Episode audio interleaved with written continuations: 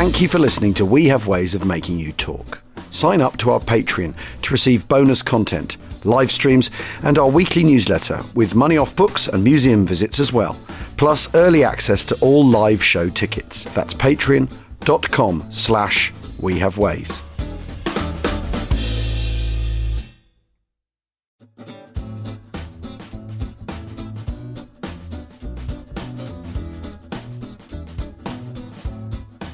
Attention, attention, action this day. You are listening to We Have Ways of Making You Talk, and it's a Dunkirk week PS edition. Um, we are delighted to be joined. I, I, I, mean, this is quite extraordinary, really, because we've spoken to um, academics, historians, experts, and to each other at great length, but we haven't actually sp- spoken to someone who, well, Ethel, welcome.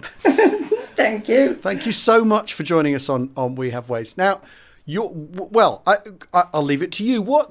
Why are we talking to you about the Dunkirk evacuation? Because I was there right from the beginning of the war at the Burntwood Military Hospital, where we had the first convoy back to this country after the uh, Dunkirk um, fiasco. And uh, because I'd signed to uh, say that I would uh, if there was a war, I would join the uh, Civil Nursing Reserve, which meant I would have to go to a military hospital. And the, fir- the nearest hospital to where I lived um, was Burntwood. Burntwood Hospital, the military hospital, was built in the grounds of St Matthew's Psychiatric Hospital and built especially for the war and just finished in time. For uh, over a year, when we knew there would probably be a war, uh, I joined the St John Ambulance Brigade and uh, became qualified in all the different things, you know, first aid, home nursing, and then that enro- I, I was then a VAD, which was a nurse, not a, not fully trained, so that um, there was a first aid post in every village, and uh, so I was able to work in the first aid posts as a, a junior nurse, more or less. Um, and then the war started. So, Ethel, I know it's rude to ask a lady how old she is, but how old were you then, back in? I was eighteen. You're eighteen in 1939. Goodness. Yes. And was there, there was very definitely though a feeling that war was coming. There was there was sort of no oh, doubt yes. about it. We'd been preparing for war for uh, you know some time. Yeah. A long time before. Uh, I mean, everything was air raid shelters were being built. Uh, there was Dad's army yeah. marching up and down the street, practicing with the with the uh, brushes, you know, and crowds of children following them along the streets. It was quite a sight to see, and um, uh, we learned uh, how to deal with the gas uh, injuries or anything like that. And um, so there's quite a lot to do beforehand you know, we were sort of, and, and then with the St John Ambulance, we were training all the time. Uh, and uh, as it happened, my husband was the lecturer. Oh, but he wasn't. He wasn't my husband then. No. I mean, I didn't really know him then. He was just a lecturer. and, and, so when war began, um, you, you you were put on. You know, you were you were on a readiness, I suppose, footing for yes, for casualties yes. to come back. And then, of course, the war starts, but there is no there's no fighting in Europe. So, so no. Was, was there so a sense I, of anticipation that work was going to start, or a kind of oh, phony oh yes, sense? everybody knew that uh, war was evident, you know. Mm. Um, so um, when the war started, I uh, enrolled at uh, Burntwood Military Hospital because that was where I wanted to go. But uh, I went there, um, but of course the, the hospital was empty then, and I, I'd been there for about two weeks when they started bringing in patients, but they were all civilian patients because uh, already there was bombing in Birmingham just starting, and um, the, the uh, patients were from the the hospitals around Birmingham, and they came to sent them to Burn, Burntwood for safety because it was in the country, you see.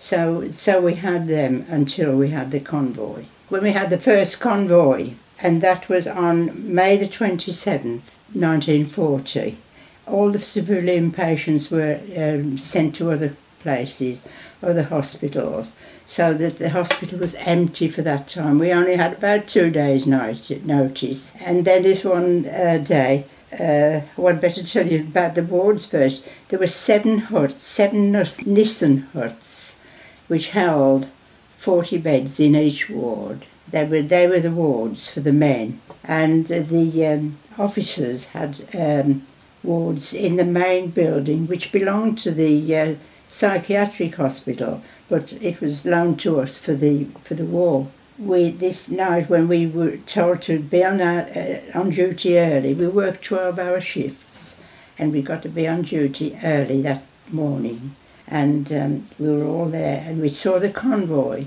coming along up the hill towards the hospital, with the buses, lorries, all sorts of things and uh, bringing the men from Dunkirk. And when they started unloading all these vehicles, some of them, the men were already dead. All the wards were filled, and um, I was on Hut 7, as we called it. It was um, mostly uh, fractures and, uh, well, all sorts of things. We didn't know what they were. But all the men when we tried to get them into bed, we found that their uniforms were still damp. What they'd done had been picked up, got away from Dunkirk. They'd uh, been uh, sent to Cosford, and from there they'd been distributed all over the, the Midlands in the different convoys, and we had about a hundred uh, soldiers then from the British Expeditionary Force, and um, they were our first patients but most of the uniforms had to be cut from them because they were still covered with blood and mud and in a terrible state. Just been used to normal wards with perhaps pneumonia and coughs and things like that, um, and heart attacks and everything. Just normal uh, illnesses. And then seeing them like that, and some of them they couldn't speak. They were, you know, all exhausted. There were broken bones, and arms hanging off, and it was such a shock. And uh, I remember when we went to bed that night. You know, the, we were in a ward, uh, four beds in a ward, and we were all so exhausted after seeing them, and and really upset because it, to see those all those men, you know, in such a distressed state but anyway, we got them all into bed. And uh, I must tell you though, where we lived, um, it, it was discipline was very strict at the hospital. And in this building, which was a, a, a big house in the middle of the fields, because there were fields all around us, um, no men were allowed. So it was uh, jokingly called by everybody the Virgin's Retreat. because no men were allowed in. but uh, so when when when yeah. when the, the the first casualties come, and then uh, do they just keep coming? There's just more men, and, and there's a very much a sense that the BEF are, uh, uh, are leaving France in a hurry, or was that all you saw of the? You know, did it carry on then for for for yes, a week or so? Yes. Oh, it well, it carried on for four years of course. the you know the hospital. Um, yes, it, it was very distressing to see them all like that, you know. So we, we just had to nurse them, as, but as best we knew. Uh, in the, as well as the Nissen huts for the men, with the, the, which were the wards, there were operating theatres and uh, there were Nissen huts for the day nurses to sleep in. Uh, of course, after we treated those patients, it wasn't it was only about two weeks before the next lot came. Some of them had got better, and, and a lot of them were really, um, you know, ill patients, and they uh, uh, had to have bandages all over them. In the next lot of patients, um, who were the very ill ones who they didn't think would live, there was one man who I eventually got in touch with, not the patient, but his, son. And his son came from Blackburn. His father was at Dunkirk, and uh, he, he was on the beach, and they'd just left him, as they were all fleeing to the sea. He he was left on the beach because they thought he was just dying. Uh, as it happened, a Catholic priest was walking by and gave him the last rites and left him there on a stretcher on, in the, on the sands in Dunkirk. All the others fleeing to the sea with the boats waiting for them. And this, uh, his name was Frank Nolan. He, uh, he was just lying there on the beach on his stretcher. He'd had nothing to eat for days. And then two French soldiers saw him there and they were fleeing to the beach also.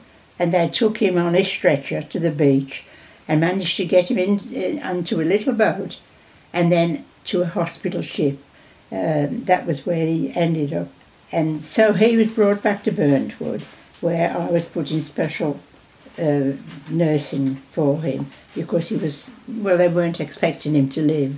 He'd gone without food, just lying on his stretcher on the beach. He was dying. Uh, he was he's put in the ward, and um, it, they traced his uh, family, you know, and his wife came to see him.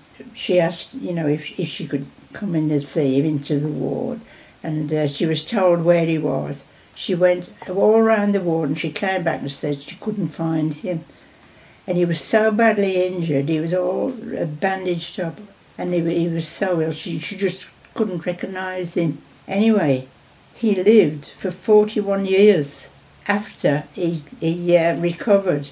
And so I was in charge of him for, uh, you know, until he was beginning to get better. And it was wonderful to know that he did get better because he was so injured. Well, nobody ever thought he would live the day there. And so that's how they were on that ward. But as, and then there was the, the, the, there was the officers' ward, which was in a main building, and so they had the best ward. And um, the, the, so we had all the officers there. And one day uh, we had um, the Earl of Harewood's son, who was a uh, an officer, you know, and he'd been injured. And when the, when his father came into the ward to see him, he said he'd be, been all over the place and he said, and he'd been put in a mental hospital. And how did that happen? Well, he, he said, our hospital was built in the grounds of the mental hospital.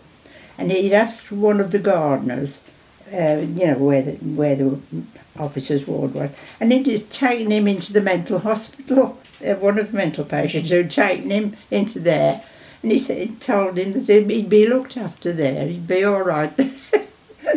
and what year did you leave the hospital? 1946. And of course, that first convoy, uh, when we all got back into our, the nurses, uh, into our um, sleeping quarters, I and lying there, we were all exhausted. And I just suddenly realised it would have been my wedding day. It should have been the happiest day of my life, and it was one of the saddest days of my life. Seeing all these injured men.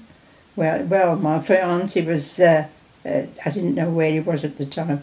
He was in the. Um, he was a petty officer in the Royal, um, the Fleet Air Arm. At that time, he'd been sent. Uh, he'd been called up, you know, into the forces, and the week before we were going to, we'd arranged to get married. Um, he uh, was sent away. We, did, we didn't know where he was. I didn't hear from him for about a couple of weeks, and then found he had a, a, just a short note from Africa, where he ended up for the whole of the war. He was working because he was a male nurse as well, and he was working in a hospital in Mombasa, assisting the flying doctor and the witch doctor. and um, we got married. Five years later, he was away for five years. Did you send or receive any letters from him? Not once, no. I'd better tell him where we met. Well, he said he was the lecturer in the St John Ambulance Brigade. Um, you know, he was sort of superintendent of the St John Ambulance and uh, we were at the we used to meet at the first aid post. This was just before the war, the year before the war, and um, uh, we were having lectures every week, and the, there were two doctors lecturing as well. And the one doctor asked if I'd like to go and see a post mortem, as he knew I was training as a nurse. And um, uh, so he took me to this uh, mortuary, which was uh, in the next village called Brownhills. And it was uh, a shed in the middle of the dustbins, all the dustbin lorries, and that was the mortuary. And when we went in, we just got there, and there was an air raid. The sirens went, and um, there was two doctors and myself, and then uh, the other one man came in, and this happened to be Albert, my husband eventually, um, and uh, he was uh, lecturing as you know as well. We stood watching the two doctors doing their work on the body that was in the mortuary, and the uh, silence went. There was an air raid. All the lights failed, and we got candles because there were candles everywhere at that time, and uh, so. Um, the doctors carried on with their work as we held the candle. Albert and I had a candle each, and we stood one each side of the body, and in the, there was just the candle light for the doctors to be working on the body, and it was such an eerie light in this little shed, and looked into each other's eyes and fell in love. As romantic settings go, I'm not sure you can beat that. well, that, that's quite true. Quite true. Amazing, Ethel. Amazing. Thank you for sharing that with us. That's incredible. the only time I'd spoken to him was when I was at the in the first aid class, learning how to do bandages and knots and things, and uh, and uh, so he offered. He said he would take me home on his motorbike, and um, so he lived in the next village to me, every time there was an air raid, you see, we used to go to the first aid posts, everybody who was connected with it. And um, when the uh, sirens went, um, I would jump. I, I lived in one village, so I had to jump out of bed, put my siren suit on, and wait on the corner for him. And I'd hear his motorbike start up from his house in the next village, and be ready, be ready to go to the first aid post. and and uh, only then, after that, we he offered to take me to a fair in Walsall, which was only there like once a year, and that was our only date really. And then the next week he was called Goodness up. me. he had about. Uh, he came on leave about three times before we, he was sent somewhere else, you know. And so that was when uh, we arranged we would get married yes, almost immediately, really. And um, but before we got, had uh, my wedding dress and everything all ready, the little chapel booked. Uh, the week before we were going to get married, uh, he was sent abroad without any leave. So it was five, five Amazing. years before we saw met each other again. oh, well, for the first fortnight we didn't hear anything, and um, he lived with his his widowed mother, and then she had a telegram saying that he was uh, alive. He'd been saved. It displeased. He was on a ship, didn't know where he was going, and he was uh, torpedoed. But he'd been saved because I, I told you he was a male nurse he'd he'd been working with the doctor in a little cabin on and on the ship uh, and with a patient, and they were the only three that were saved from that journey onto another ship, which in the end ended up in Africa. Good Lord. And uh, I've, I've got, you know, I've still got some letters from him uh, that he, he sent during the war. And I say he worked with the Flying Doctor and the Witch Doctor. Uh, in and I was I was in uh, at Burntwood all the time. Ethel, this is absolutely extraordinary. Incredible.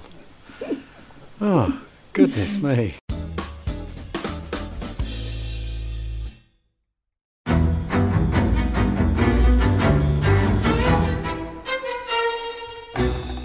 I'm Anthony Scaramucci, former White House Director of Communications and Wall Street financier. And I'm Katty Kay, US Special Correspondent for BBC Studios. I've been covering American politics for almost three decades. Welcome to The Rest is Politics US, brought to you by Goalhanger. Go on, tell us, were those donations you made, like Obama in 2008, Was that idealism? Were you hoping to get something out of these campaigns that would serve your own business interests, for example? So I think this will either make this podcast incredibly successful, Katty, or people will be horrified and they'll shut it off right now because I'm going to be very real with you. The Obama donation, I had gone to law school with President Obama. We were not classmates. I was a few years ahead of him. It was 2007. He was then Senator Obama. I had a check in my breast pocket. I went over to the senator. I said, Senator, I said, you and I didn't really know each other in law school, but I'm about to hand you a big check. Can I lie to my friends and tell them that you and I knew each other in law school? Well, Obama looks at me, had the best smile in American politics since Jack Kennedy. Forever. Yeah. He lights up. He looks at me and says, I'll tell you what, if you double the amount of the check, we'll take it back to Hawaii. Okay. And I looked at him. I said, You're done. I had another check in my pocket. I ripped it up. I doubled the amount of the check. And I'm going to tell you right now, I've been to more White House Christmas parties during the Obama administration than the Trump administration. In this pivotal year for the United States, democracy, and world affairs, Britain's biggest podcast, The Rest is Politics, is launching stateside. Uncovering secrets from inside the Biden and Trump inner circles and how they shape the world's most important economy, but also the global economy too. New episodes are released every Friday morning. Just search The Rest is Politics US wherever you get your podcasts.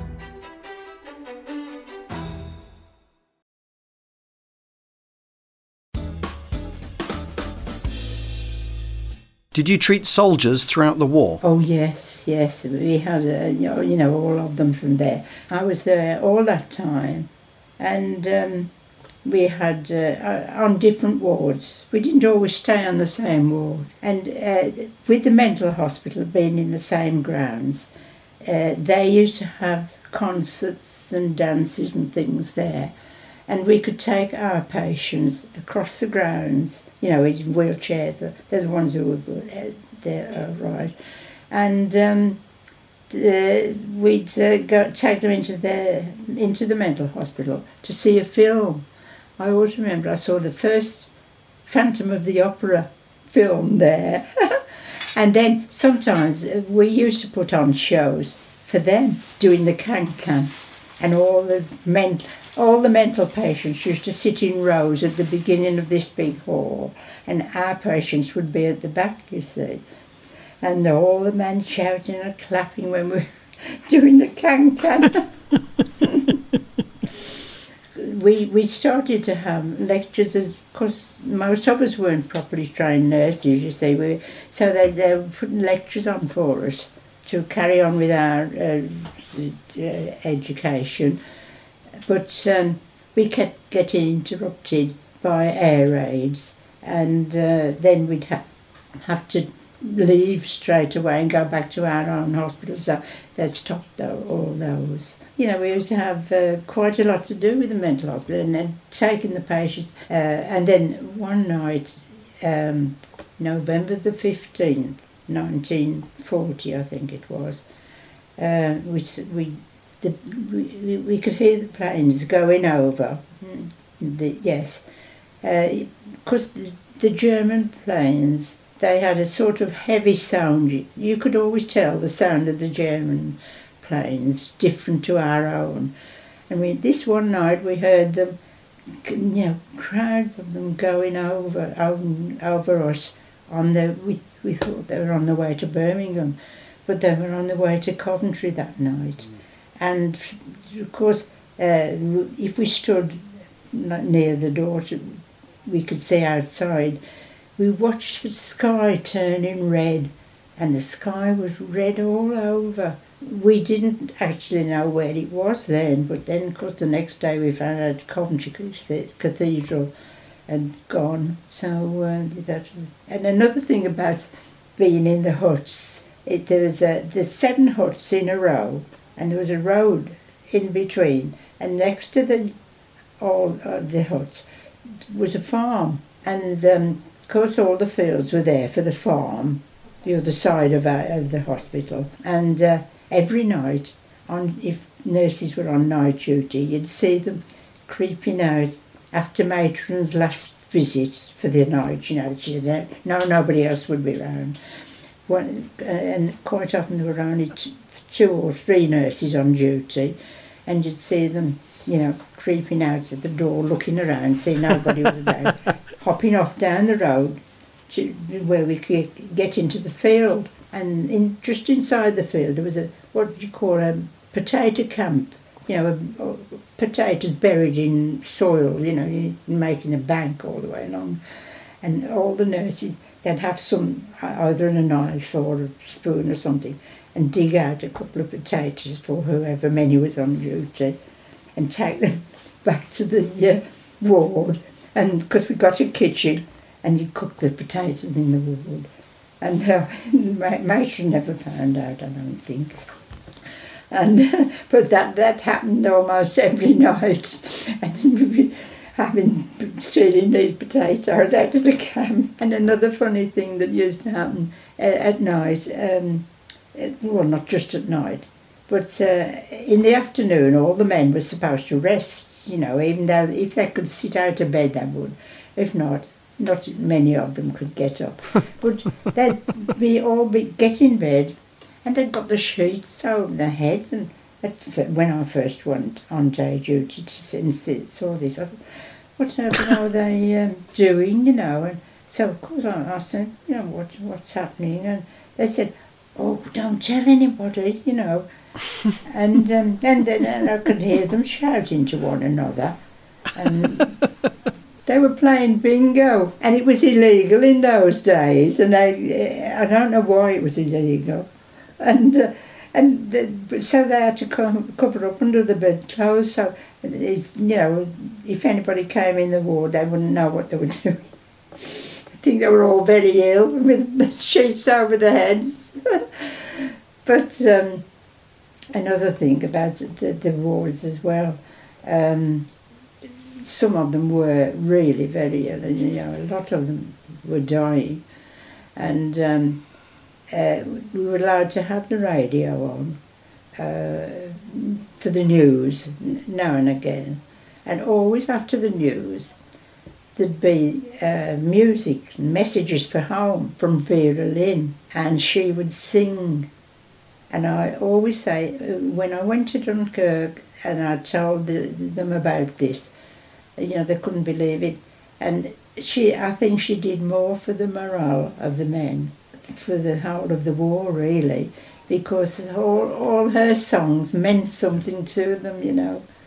And you'd sometimes see, perhaps, because most of them were only 18 or 19, the, the, all the soldiers, and um, and, and did you see the young boys, you know, 18 years old, the same as I was, and crying for the mothers, you know, and Vera's voice would come on, and immediately, you know, there was silence in the ward. You know, it meant such a lot to them.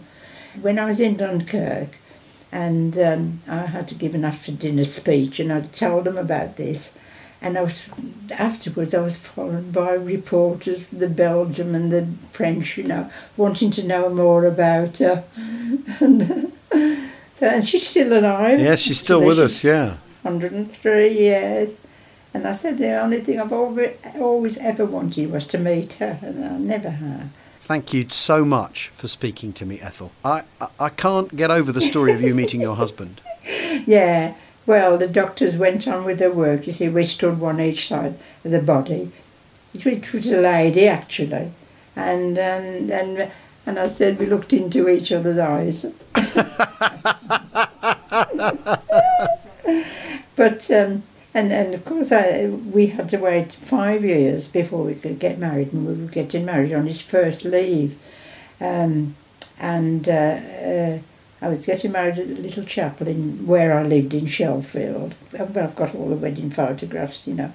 Uh, and uh, I've got all my wedding dress and everything for four bridesmaids and little page boy, uh, and they, of course they'd all been packed away for five years, but um, we managed to, to get on with them. Yeah, and um, uh, so we we got there, and when we got to the little chapel, it was absolutely packed. People were standing outside, and all the neighbours in the village had uh, offered food, well, rationing, you see. So they'd offered uh, food and that. But um, there was a coach outside, and I thought, well, I don't know why that is, but I'd worked a 12 hour shift. Uh, come off duty in the morning, all the patients had said goodbye to me and given me a table lamp as a wedding present.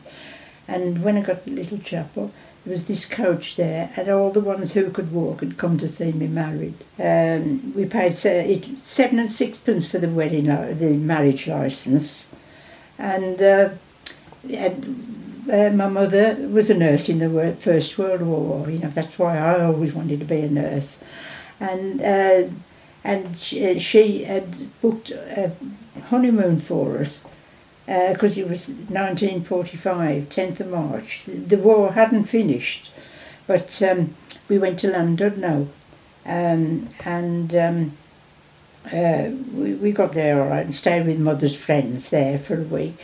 But when we got there, the beach was barricaded, and, uh, and of course we had to stay in this little guest house, and the the pier was cut in half, and uh, and then on the way back, uh, we uh, went by train, and um, uh, on the way back we had to go, go from Llandudno to London, and when we got there, the station was on fire. Um, the ceiling and the platforms were all on fire, and it was the V2s still dropping. That that was 1945, see, and so um, instead of getting home the the one night, we didn't get home till the next morning. well, thank you, thank you again, Ethel, and goodbye.